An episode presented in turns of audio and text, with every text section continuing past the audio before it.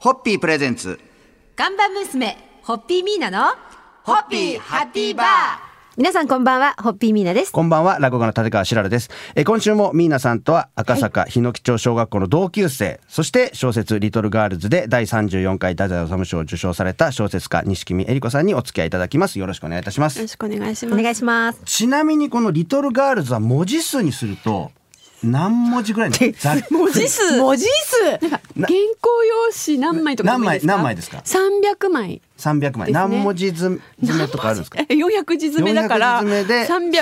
百三300百300枚枚ぐらい。 1万。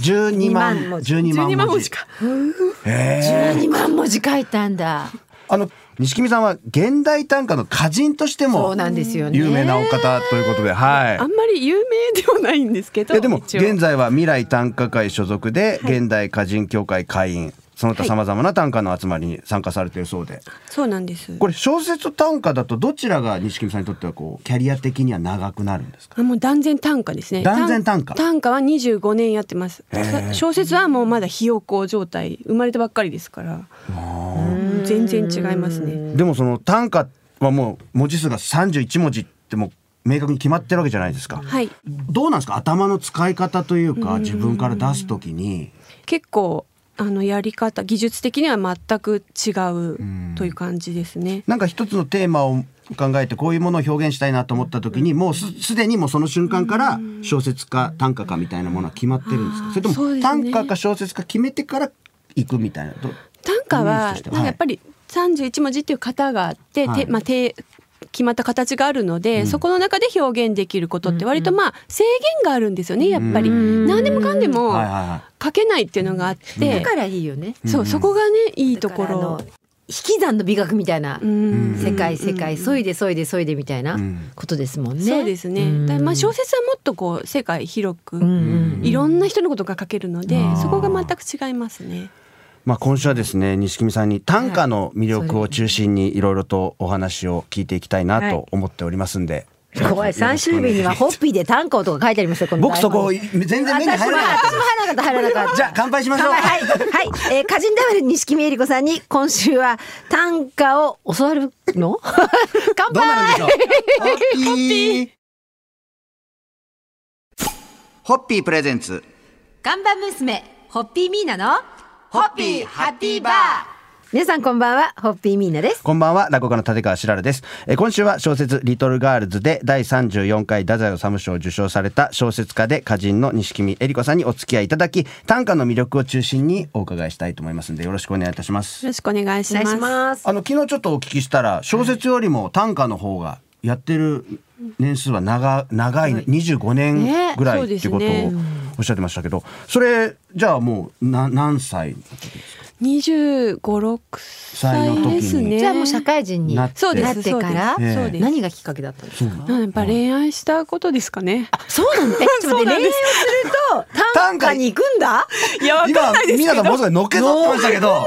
えいやなんか付き合ってる人がいたんですけど、うんなんはいかねもう一人。なんかね、ん好きにやっぱ車な両るの世界かだもみたいな、そう、あ、そうそ う、車車両両っの世ぽ界い状況にな って、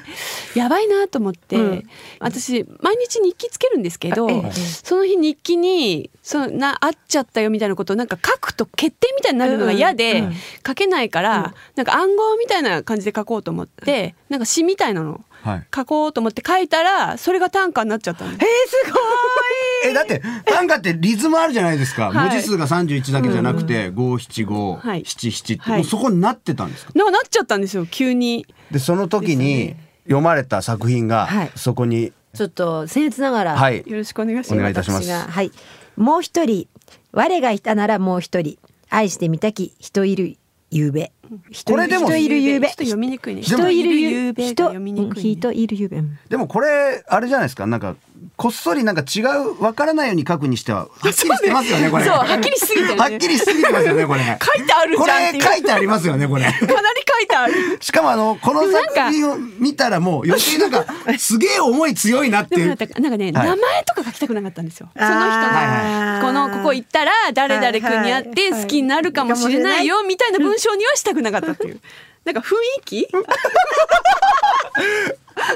25年前の貴重な短歌を今日はちょっと紹介させていただきましたが、そいろそろやーちょ乾っと杯のご発声25を。年25年前にこんな素敵な歌を読める同級生がいるというもう本当すごい、では、えー、錦目えり子さんを短歌の世界に誘った愛しき人に乾杯をホッピーホッピープレゼンツガンバ娘、ホッピーミーナの、ホッピーハッピーバー皆さんこんばんはホッピーミーナですこんばんは、落語家の立川しららです。えー今週は小説リトルガールズで第34回太宰治賞を受賞された小説家、そして歌人の錦見えり子さんにお付き合いいただき、短歌の魅力を中心に伺っております。今日もよろしくお願いいたしまよろす。しくお願お願いいししまます。すあの、錦見さん、この短歌、これちょっとちょっと待って、これ思い出さないとね。いいなってあります。いや、特にあの、そういうのが。ああ、私が好きな歌とかですか。はいはいそう、やっぱ与謝野明子がすごく好きで、はういーうんん時々思い出したりしますけうど。ん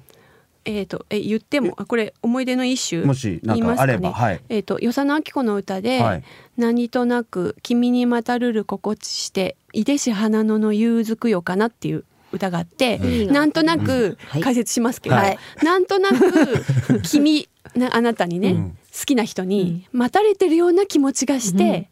あの遺伝子花野のって出ていくと、うん花野の花がバーッと咲いている夕月夜月夜ですね、そういう花が綺麗に咲いてる月夜にちょっと外に出ていくっていうだからふわーっといい気分になってどっかであなたが私のこときっと思ってるわって思って考えてる女の人の歌なんだけどやっぱちょっと恋をしてる女の人の気分みたいなのをうねん読んでる歌なんですよね。でしかもなんか結構自分が持ってるっていうんじゃなくてあなたがきっと私を持ってるっていうちょっと自信満々なところもちょっと素敵と思ってうんあーそういうなんかちょっと強気なところも与謝野明子の歌があるんですけどそこが好きですね。やっぱでも今ちょっとお聞きしてちょっと考えてスラッと出てくるっていうのはやっ合ぱってるかな 大丈夫かな大丈夫大丈夫です。あ大丈の夫ですちょっとそ確かそにそらんじって出てくるっていいうのはややっすぱごいりですねやっぱりねいや数ある中から選ばれたっていうのはんそういうところなんかだからだから錦見さんになんかこのなんかこう影響を与えた作品を例えばこう小説と短歌と聞くとやっぱちょっと恋愛のなんかこうちょっとこそううですねいろいろある感じのものがそうですね元になってるっていうそイれメはージはちょっと持ってしまいましたけどああはりますねい。与謝野明子もそその時三角関係なんです よ三角関係が好きなのかなやばいですねいやいやいやいや作品ですからいやいやそうですね作品ですからそう作品ですからはいそそういう一面が見えたところでそろそろ乾杯のご発声で締めていただきたいと思いますはえー文字の数には制限があるのに無限に広がる31文字の世界に乾杯を捧げますそれではホッピーホッピープレゼンツガンバ娘、ホッピーミーナの、ホッピーハッピーバー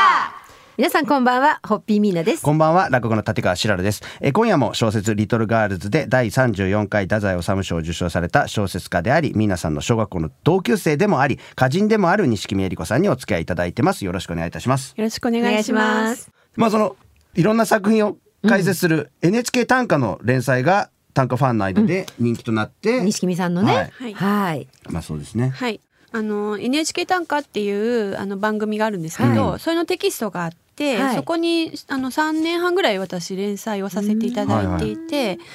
その連載がエリコ日記っていうタイトルだったんですよ。わいひらがなでえりこそうに私がつけたんじゃないんですけど、はまああの編集部の方につけられたエリコ日記っていう連載を3年半も続いてしてました。すごい長い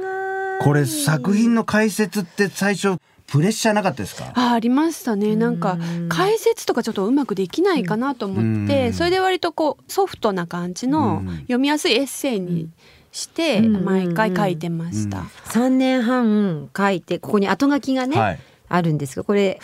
錦見さんがお書きになってるんだけど「エリコ日記」と名付けられた連載は当初の予定より長く、はい3年半続いたその間一度も書くことに困らなかった自分がどれだけ短歌を好きなのかは分かったってよく分かったってすごいですねす一ごいですね度も書くことに困らないっすごいてそうですまね。たぜひ続編があるというの楽しく楽しく書かせていただきましたね。ねえまあ、SF にっていうそういうこう柔らかいイメージをうん伝えるためにもやっぱひらがなで「えりこ日記」っていうタイトルそをうですねスタッフの人多も分かそういう考えたんですよね。はいええ昨日あのほら恋愛がって話したじゃん、はいはいはいこうまあちらちら出てくる昔2年だけ一緒に暮らした人はとかねえっと別れたばかりの恋人 とかねすごい声出てくるうんそうですねここれこれ女子たまらないねこれねめくるめくハンカチまあそしてたまらないめくるめく短歌たちちょっとこれは今手に入れるのはちょっとあこれははあこれ発売したばっかりでこれこれあこれはこれは大丈夫ですあおめでとうございますさっきのあそれはねこちらのめくるめく短歌たち、ね書士官官房から発売中ですんでこちらも去年の12月にそうですね発売になったばっかばっりかでりですすから、最後えですえねぜひおはい買い求めいただきたいと思います、話もつきませんが皆さんそろそろ乾杯のご発声で、はい、えー、あなたもまずは書士官官房から発売中のめくるめく短歌たちで、えー、短歌の作品に触れてみませんか非常に身近なものに感じるような気がしてます特に女子そうそうそれではホッピーホッピープレゼンツガンバ娘、ホッピーミーナのホッピーハッピーバー皆さんこんばんはホッピーミーナですこんばんは、落語家の立川しらる です。えー、今週は、ミーナさんとは、もう小学校で、教室が隣 で、そして去年、小説、リトルガールズで、第34回太宰治賞を受賞された小説家で、そして歌人でもあります、錦美恵理子さんにお付き合いいただいております。えー、一週間、本当短歌のことをね、楽しいかいやこれめくるめく短歌たちのおかげさま えー、お聞きしておりますが、まあ、最終日ということで、ホッピー短歌をっていうのをね、うんちょっとなんかスタッフの人は考えてるみたいなんで、なんでちょっとじゃあ、えーっと、やってみましょう。すごいすごいキンキンに冷えたホッピー同情し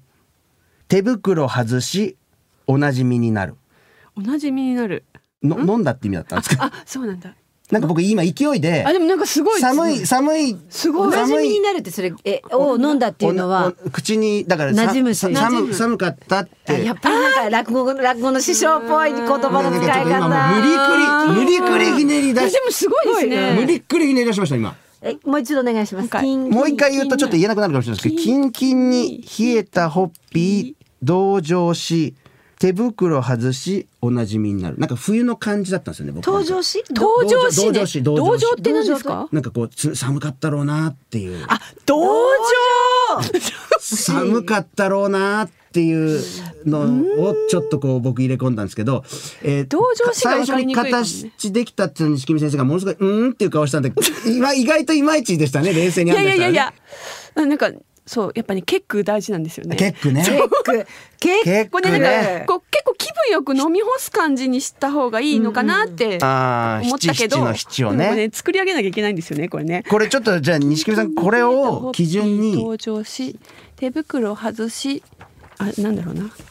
ということで私があの即興でもうはいひねくり出したはい31文字なんですが、はいちょっととりあえず先ね生が今はい先生の手に渡りましたので、はい添削していただいて、はい来週月曜日、はい発表させていただきたいと思います皆様にまたはいお伝えしたいと思います皆さんもですねこの週末、はいはい私が読んだ即興のやつを手元に置いて添削しながはらい先生と同じくどうやって治ってきたかをお楽 しみくちょだっとおさい楽しみいただくことで乾杯で締めたいと思います、はいよろしくお願いいたします、皆さんはい、えー、ラジオをお聞きの皆さんもぜひホッピー短歌をそうこですねの番組までお寄せください。お待私ちよ申しり 上げ上まいすき。ますからはい